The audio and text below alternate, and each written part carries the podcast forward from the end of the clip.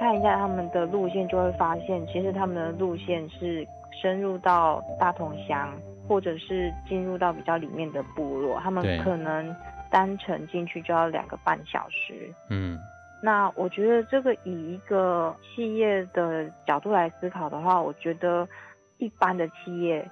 如果他不是真的很喜欢或者是很认同在地的话，嗯，是很难去持续的做这件事情的。如果要单纯的以商业模式考量来做第一优先的话，对，那我觉得这个是很难得的。因为其实，在前面他有提到为什么他们会做个购物车，也是因为他们才发现有一些客人来他们的生鲜超市买东西的时候，嗯，一买就是可能是金额很大，可能五六千、三四千，嗯，甚至更高，嗯，对。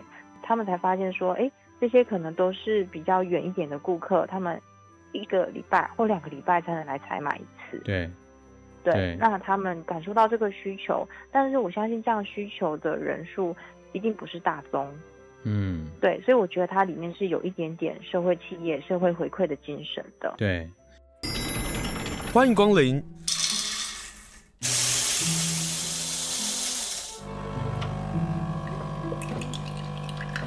今天的盛情款待，请享用。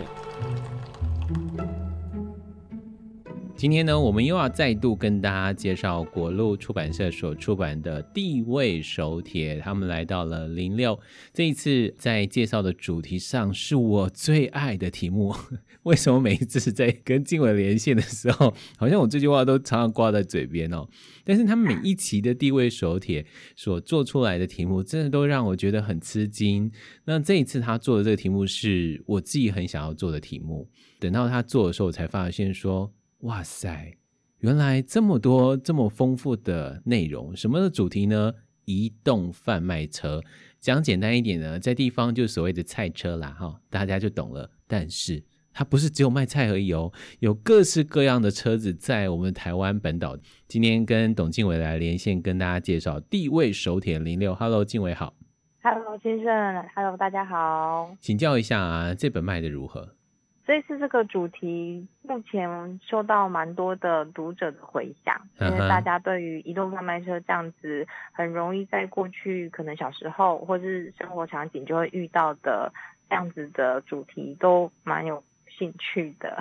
就是大家在小时候多多少少都有这个记忆，对不对？对，尤其大家都会很容易提到面包车。哎，我脑子刚刚也是闪过这三个字“面包车”。哎、欸，小时候都觉得面包车面包很好吃哎，我不知道是不是那种期待吧，小时候的期待。我我觉得那时候混合了，就是零钱零用金并不多，然后以及就是一种等待的期待，然后还有在追面包车的那一种过程。对，就是 你很怕错过了，错过了 你就吃不到面包。对，然后这样子的过程中，嗯，获得的面包就特别美味。嗯，你在编这个这一期的内容的时候啊，一开始怎么去规划啊？你如何去想象所谓的移动贩卖车？嗯，其实这一期的在前期的编辑企划的阶段，呃，蛮。让我伤脑筋的，因为其实这个主题我一直就是很想要做，然后也发现呃市面上面没有相关的完全以这个主题为主的一个杂志或者是书籍，嗯，那所以在找资料或者是说在访呃可能是询问朋友的一些状态底下，都觉得资料非常的丰富。哦，对，所以就是会觉得。反而后期面临到的是一个取舍的状态，就是到底要去访问哪一个县市的什么车？嗯、对，嗯、那其实在，在呃这次的计划里面有一个比较大的一个取舍，是在于说我们介绍的基本上就是有商业行为的贩卖车。嗯，那那时候在最前期的时候，其实本来是可能也会把一些跟类似社会福利有关的移动型的服务车也放进来。嗯。对，那其实那一块也有很多值得去关注的，比如说像是一些移动沐浴车啊，或者是呃，对，移动沐浴车，你就把澡堂给弄到车子上这样子。对，对，它就是一台类似呃，可以帮呃年纪可能比较大的，以及就是可能身体行动不便的人，哦、他可能没有办法天天洗澡，嗯、那所以就是它是可以呃让长者可以到车上的类似躺椅，或者是呃其他的比较舒适的环境底下做洗澡的服务。那这个是单位是谁在做的啊？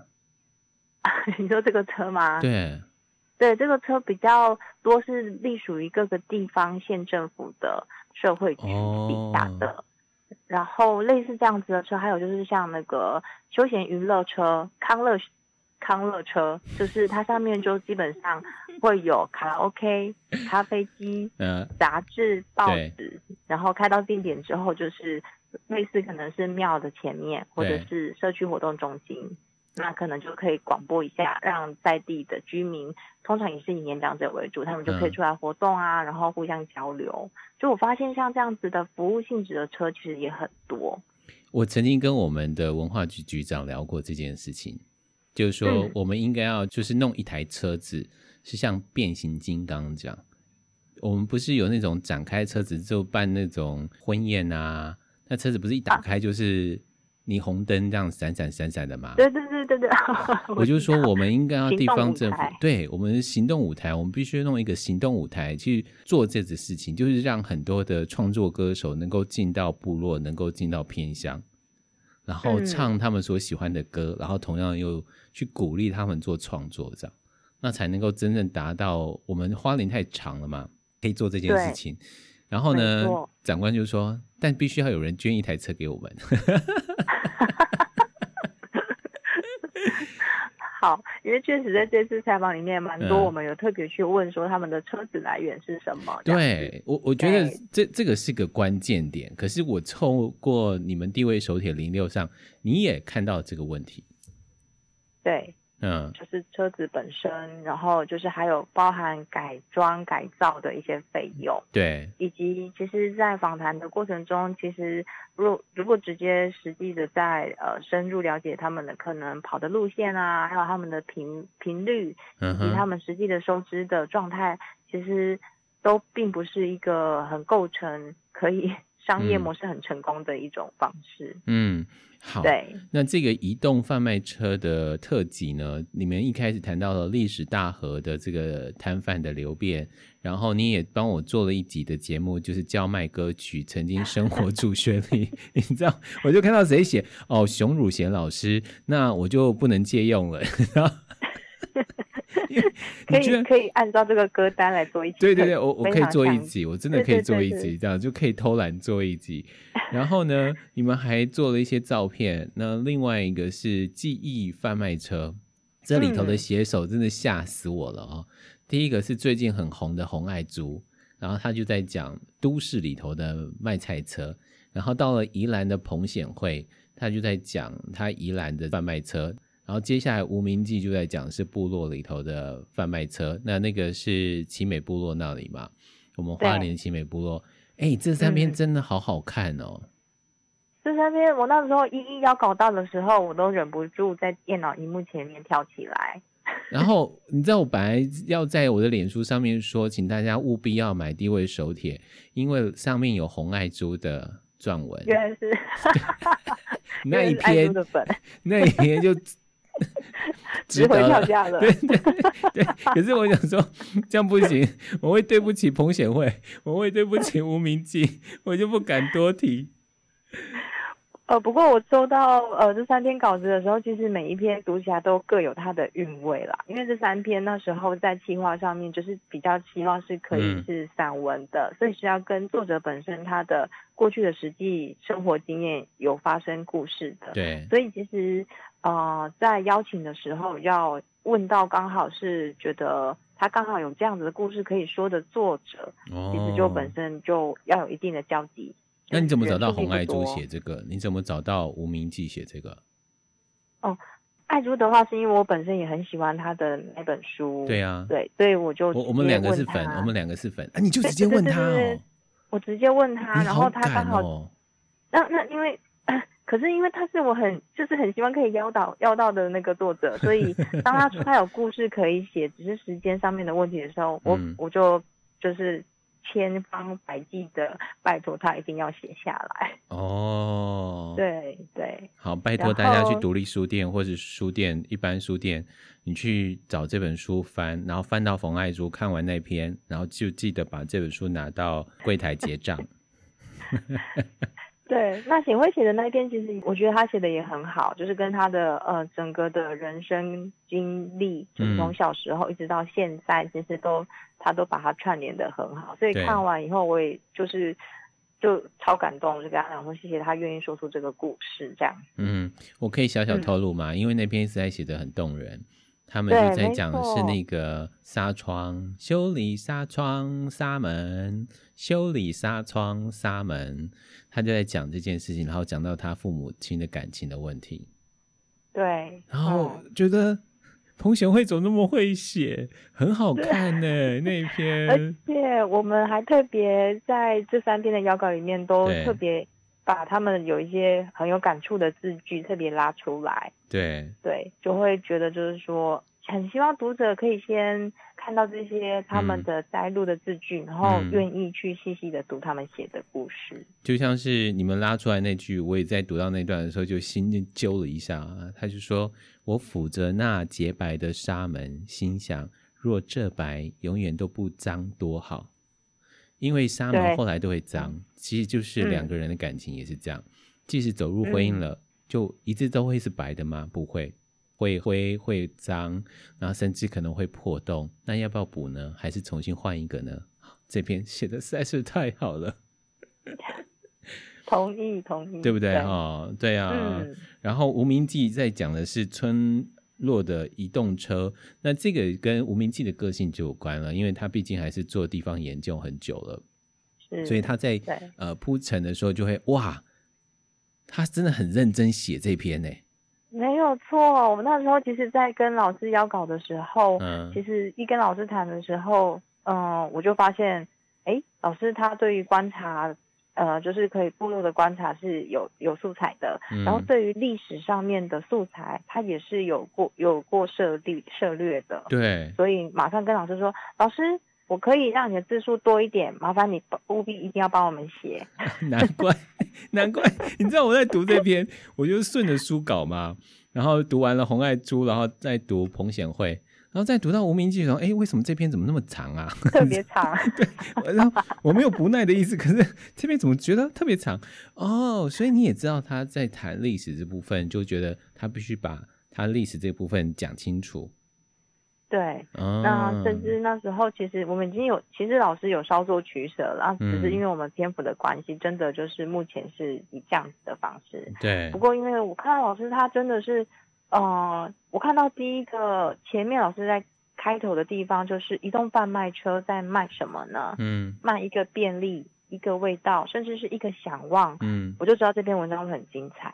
嗯，对，对啊，就是老师看到的其实呃是无形的东西，那也是我们这次想要去谈的，不只是贩卖车的种类，也不只是商品，或者是可能比较多人会也会把。重点放在像胖卡改造的那样子的餐车，对它的商业跟经济模式，对，那这个比较不是我们这一次的主题的呃呃想要着重的部分。嗯，而且我看了无名记那篇，我才知道是原来开到部落、开到村落里头的贩卖车啊，他可能会卖托萨哎，可能会卖 药哎，还会收那个破铜烂铁，就是保特瓶哎。资源回收，哎，就很难想象会愿意开到这么里面吗？对啊，然后哦，原来有人靠这个做生意这样子。不过老师也有提到，就是说他当初会在手边的工作比较多的状态底下，还愿意接受这个邀稿。嗯、他其实最想要写的，让大家知道，其实就是关于卖药的事情。嗯，对，因为他觉得这样子的车子以及呃会发生有这样子的。商业模式其实就是跟地方的可能年长者比较多、嗯、青少年人口的外流的状态有很大的关系，所以他想要写的是这一块。嗯、那我也非常同意，因为呃这个部分好像比较相对来讲比较灰色地带，是比较少人去探讨。嗯，对，他写文写到后面的时候，我其实有吓到。它里头谈到就是在卖药或是卖相关的东西进到村落的时候，其实面对的是老人，可是老人往往在社会版面上，我们都会看到是被骗的消息。可是这个被骗的消息跟贩卖车有什么关系呢？嗯、住在奇美部落的无名记，他就把他所见所闻就给写下来了，很好看。这三篇真的很好看，请大家务必要支持地位手帖零六。但是地位手帖零六呢，很精彩的部分呢，是你们真的找到很多的这些移动的贩卖车，对不对？对，嗯。然后我我们在进广告之前，我们先谈一个好不好？这个呢是让我非常非常惊讶的，就在隔壁的县。它就有一个贩卖车，是在一九九一年成立的。那这个是生鲜的超市，叫做喜互惠。老实说，我不知道这个超市，嗯、可能我并不是宜兰人。嗯、可是你看、哦，我们做媒体做了这么久了，我第一次看到。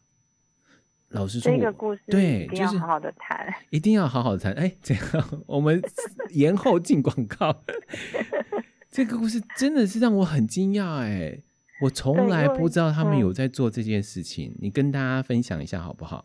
好，喜互惠它这间生鲜超市本身就是很符合所谓的地方企业。嗯，那为什么很符合？就是它开了十，目前为止他们持续还在展店中，就是目前的十八间分店都全部开在宜兰哦，它都没有跨出宜兰的区域。对，对于当地的宜兰人来讲，他们这间就是有点类似全脸的概念。嗯。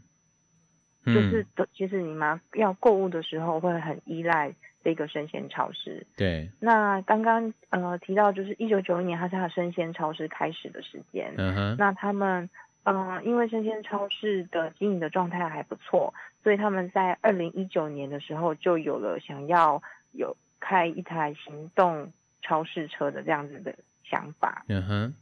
嗯，而且。哦、呃，其实他们在做这件事情，因为是地方衔接，他们并没有在大幅度的接受媒体报道。那这个部分也很多故事，因为其实这次在接受采访的时候，嗯、我是花了几乎所有的洪荒之力来说服他们。嗯，对对对，就是本身他们对于媒体的接受采访，几乎可以说是非常保守。那比较多的过去的习惯就是，可能是他们自主的召开记者会，还、uh-huh. 有可能看到他们多比较经营层面的消息。对，那这次就是因为其实，在喜互会我很早就知道，那其实，在他们的购物车、行动购物车的时候，我也嗯，嗯早期也很早就知道了。那甚至我会知道，是因为他们比目前的全联跟家乐福，其实全联跟家乐福现在也都持续的开始推出行动购物车的服务了。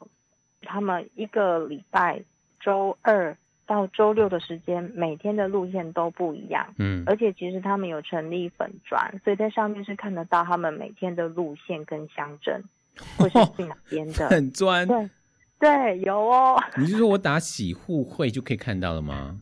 呃，就是他们的关键是应该要打 UGO，就是 U G O UGO 心动超市这样子。哦，好，我们来打打 U G O。我想我的听众也现在在打 U G O，然后就看到这个有意思的是，你说礼拜二到礼拜六会出车，然后出的车的也都不同，然后还有路线都不同。呵呵呵。然后还有一个事情是路线不同之外呢，它还有 Line。赖的群主啊，对，这个赖的群主，其实在我们这次访谈里面也发现很重要，哎，就是因为过去还没有赖这样子比较及时的通讯软体的时候，对，呃，他们的业绩其实是没有办法很稳定的估算的，因为等于是你不确定这次的据点跟路线的人流会有多少，嗯哼，但是如果有赖的话，其实他们后来都是用预定的方式，嗯。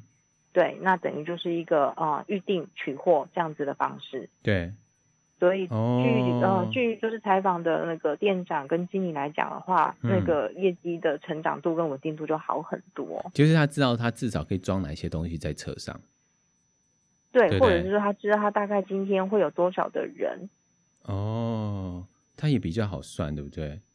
对，没有错。嗯。那你们这一期的这个内容当中啊，每一台车你们都会有一个介绍，就是他们的一日行程，对不对？就是包括前置作业啊、出车啊、中间的这样的一个跟踪的报道。有一段很好笑，就是他开车开到三野，然后呢发生一个插曲，就是他在赶行程，但在后头有一个小货车就一直不断的按喇叭，那他以为是说什么恶意逼车啊，路边停下来想说好啦，那就看看怎么样的，结果后面在小货车。呃，一直按喇叭的那个司机就说：“我们是要上骊山种水果的农民啦，拜托让我们买一下补给品好吗？” 觉得挺可爱的。对，就是一个呃惊险的事件，但是就是还是很有趣的一个插曲。对。所以你们做的这个部分，嗯、希望能够传达什么样的东西，让大家知道是除了这个很难得的曝光啊，UGO 这样的一个购物车之外，你你还看到了什么样的精神吗？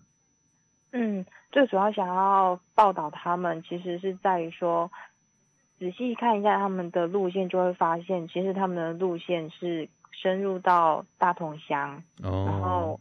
或者是进入到比较里面的部落，他们可能单程进去就要两个半小时。嗯，那我觉得这个以一个呃企业的呃角度来思考的话，我觉得呃一般的企业。如果他不是真的很喜欢或者是很认同在地的话，嗯嗯、是很难去持续的做这件事情的。如果要单纯的以商业模式考量来做第一优先的话，对，那我觉得这个是很难得的。因为其实，在前面他有提到为什么他们会这个购物车，也是因为他们才发现有一些客人来他们的生鲜超市买东西的时候，嗯，一买就是可能是呃金额很大，可能五六千、三四千，嗯、甚至更高，嗯，对。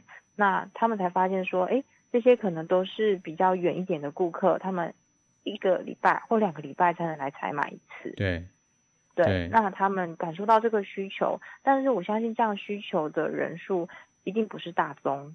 嗯，对，所以我觉得它里面是有一点点社会企业、社会回馈的精神的。对，而且我觉得最让人感动的是他在宜兰展店，他就只在宜兰开店。然后一开开了十八间，可是当老实说啊，你看全联啊、爱买啊，纷纷进入到各个的乡镇的时候，他如何去面对未来的挑战，这也是另外一个大的问题耶。可是当我看到地位所铁做这样的一个题目的时候，嗯、如果我去宜兰，我一定去喜户会买东西。对啊，因为那个他对于在地的那个情感是非常强烈的，他知道他就在宜兰这里好好的做。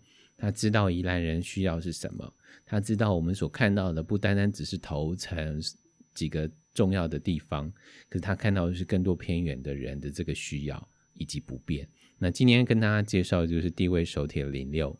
接下来呢，我要谈一台车子。这台车呢，它不是卖什么生活用品，也不是要卖生鲜超市的东西，它卖的是披萨哎。而且啊，这台车的设计真是好看。你知道我看到这一篇的时候，我在想说，那他会不会卖那个香菜皮蛋披萨？哦。然后我说，哎、欸，他会不会卖这个呢？重点是他居然到部落卖披萨，他也坦诚啦，因为有一些披萨实在是材料很贵，他就必须要做比较便宜的这个款项。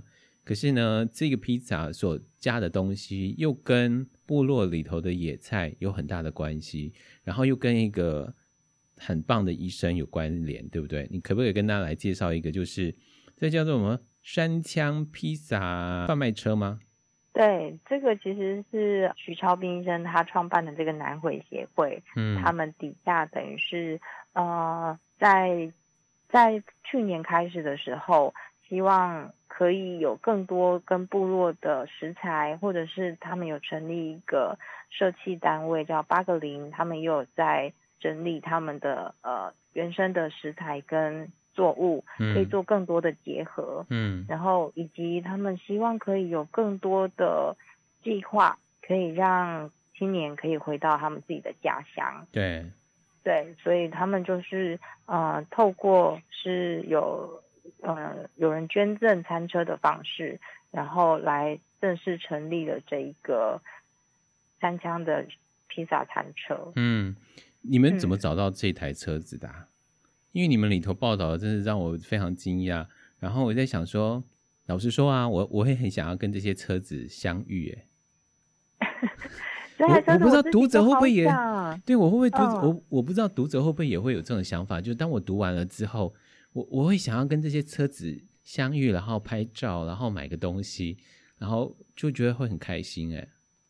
我我觉得机会还应该是有机会的，因为其实像这台三枪的三枪披萨餐车，它其实在台东的夜市，嗯、它都是有固定的呃去去贩售的时间点的。对，哦、对，所以其实它蛮多的时间都是有定点的。那除非是比较大型的活动，像是月光海音乐会或是台东慢食节这样子的，嗯、呃，跟饮食有关的。节庆，他们也会受邀去摆摊。嗯，好，嗯、所以他的餐车到底卖什么样很特别的披萨吗？你可不可以跟大家来介绍一下，诱惑大家来翻一下这本刊物？我自己非常非常想要吃他们的蜗牛披萨。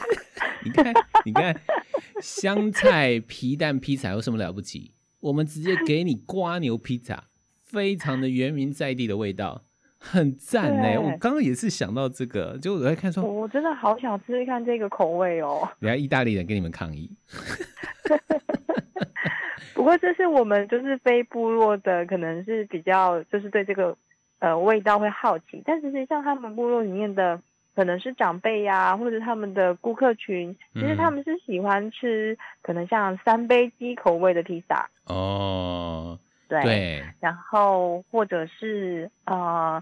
比较像是我们常吃到的，可能是番茄口味的披萨。对，对，但是我们其实我就会好想要试试看那个蜗牛口味，然后或者是呃有一还有他们的黑黑豆，还有小米跟红藜开发的那个披萨的点心。哦，有有有有有有。对对对对，对，然后我想它那个味道就会跟我们平常可能是单纯面粉的味道。会有更多的、嗯、呃不同的想象，嗯，很特别哈、哦。嗯、大家有没有想过，就是有人这种行动贩卖车啊，居然有人卖起了披萨，然后在卖起披萨当中，其实也是跟这些部落有些关联，然后把这些呃生活面的东西给都给拉进去。可是这个餐车的原点是因为回家啊。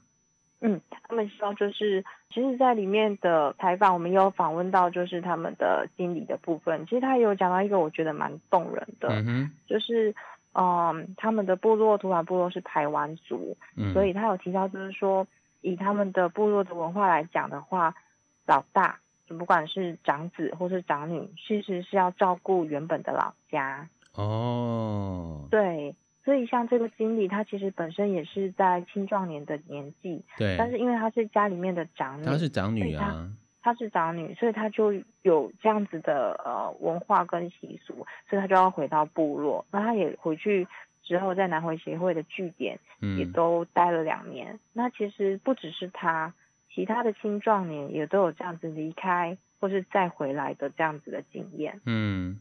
怎么办？就看每次看这种故事，就很觉得很感动，就觉得我们到底在做什么？好，这个是开进南回、开进部落的披萨的餐车，那它的设计也非常非常的好看哦。另外一个是曾经也出现过在我们花莲，呃，苏格猫底二手书咖啡屋，然后他是开到港边，是找那些呃移工们，对不对？对，渔工。可是问题来了哦，那时候我一直没有问他，嗯、然后我也才发现，透过你这个刊物《地位手帖零六》，我才知道原来老板是花莲人呢。对，因为他后来比较多的时间，其实是在新竹清大那边开啊苏格猫底二手书店的时候，比较多人会知道他，在那个时期啦。对，对可是我一直以为他是西部人，嗯、我并不知道他的出生是在花莲，然后他就开了这个书车。然后问题是，这个书车所放的书啊，嗯、都是类似外文书，或是移工们他们需要的书，比如说印尼、越南的这样的一个书籍。对，都是以东南亚的那种语言的书籍为主。对，他也提到了这个东西，就是你想想，在移工部分有多少个会愿意看书的？因为他们算是工人阶级，那他如何去拉拢？然后如何能够建立关系？他如何能够去改变他们阅读？这样的一个行为，实在是很棒的一件事哎。就是其实猫哥在跟他联系，以及就是在跟他呃访谈的过程里面，其实呃发现他其实是一个脑筋一直在思考，嗯，很难有停下来的时间的一个人。然后他也会从身边的可能观察到的一些呃愚公面临的状况，还有他现有的资源来做串联。对，因为像这次他就有提到，就是说，哦、呃，他有看到。愚公在船上洗澡，那那时候是冬天嘛，嗯，所以他其实觉得那个是一个呃，不管是在心理还是身体上面都不是太舒服的状态，对，所以他就很直接阿萨利的跟他的邻居租一块地，嗯，然后就用铁皮屋，然后改造，然后成改造，然后再加装瓦斯，希望他们是一个有稳定的，然后是可以有舒适的状态的一个澡堂。对，然后我就觉得他的行动力跟思考力是非常果决的。嗯，就当我们可能只是讨论说啊，希望义工他们能够有好好洗澡的地方啊，我们希望不要歧视义工。可是猫哥他就很清楚，因为他当他跟这些义工们相处，他就知道他该做什么事情。他也去理解了，就是偏见跟歧见，这个是本能的，是不经思辨的。但是呢，必须要给这个世界一点时间，而他就在推这个时间能不能再缩短一点的重要的人。没错，嗯，但他同时也都很务实，就是他也，我觉得在 他的车上看到就是有可以唱南洋卡拉 OK 这件事情，也让我觉得他很贴心。他真的很努力，他真的真的真的很努力，就是。你们下的标语叫做“缤纷热情的南洋卡拉 OK”，太有意思了。对，因为去其实据猫哥来讲的话，以他目前在可能东北角这一带来做出车的状况，对，其实比较车上的服务里面来讲，比较会被使用的其实是啊、呃、卡拉 OK 或者是咖啡，对，以及在分享物资的这一块。是会感他感觉出来，这个需求是很强烈的。对，那书籍的阅读的部分，其实他觉得也不用刻意的很很强调或是很强求。嗯。那如果有这样子需求的义工也好，或者是愚工，他们其实都可以把它带回家。哦。对，然后下次再来的话，就是他比较不会是抱着呃一定要很推广。的那种心态很强烈，他比较希望是随缘，然后让他们有增加可以接触的机会。嗯，可是他到底要靠什么赚钱啊？嗯、呃，他的职业并不是这个，放心。哦，你知道他卖咖啡不是为了他多赚钱，他卖咖啡是为了找回少女心，就是找回青春。这些都是他的，他对于义工或是义工，他们观察到，觉得他们可能会。如果有这项服务，会让他们很开心，嗯，可以让他们的生活可以有一些喜悦的成分，可以支撑他们的日常。对啊，你看多棒的一件事情。好，今天跟大家介绍地位手铁零六里头有林林总总很多的移动的贩卖车，可是你最后一样的哦，你你还是会找了两个人来讨论这个地方的活力跟移动贩卖车的这个关系。你找了谢世渊老师跟林阿炮。对。我想这两位老师应该大家也都是，如果对于饮食文化有关注的读者，或者是熟悉的名单。对，然后他们讨论一个题目，就是相较于有店面的小吃，认为移动贩卖车的魅力是什么？你自己觉得贩卖车的魅力到底是什么？而这两个人又谈到了什么样的东西？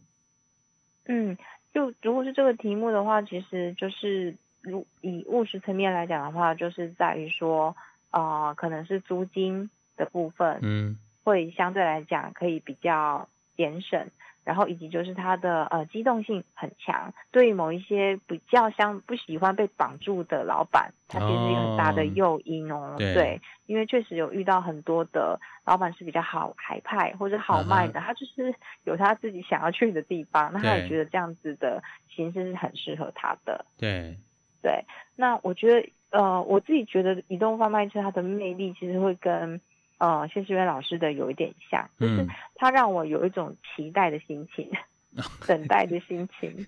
有啊，我每个人都在有有有有有。我们回头就想，这些移动贩卖车啊，不管是菜车、面包车，的确对我们来讲，就是有那个等待，生怕错过的感觉。嗯，然后。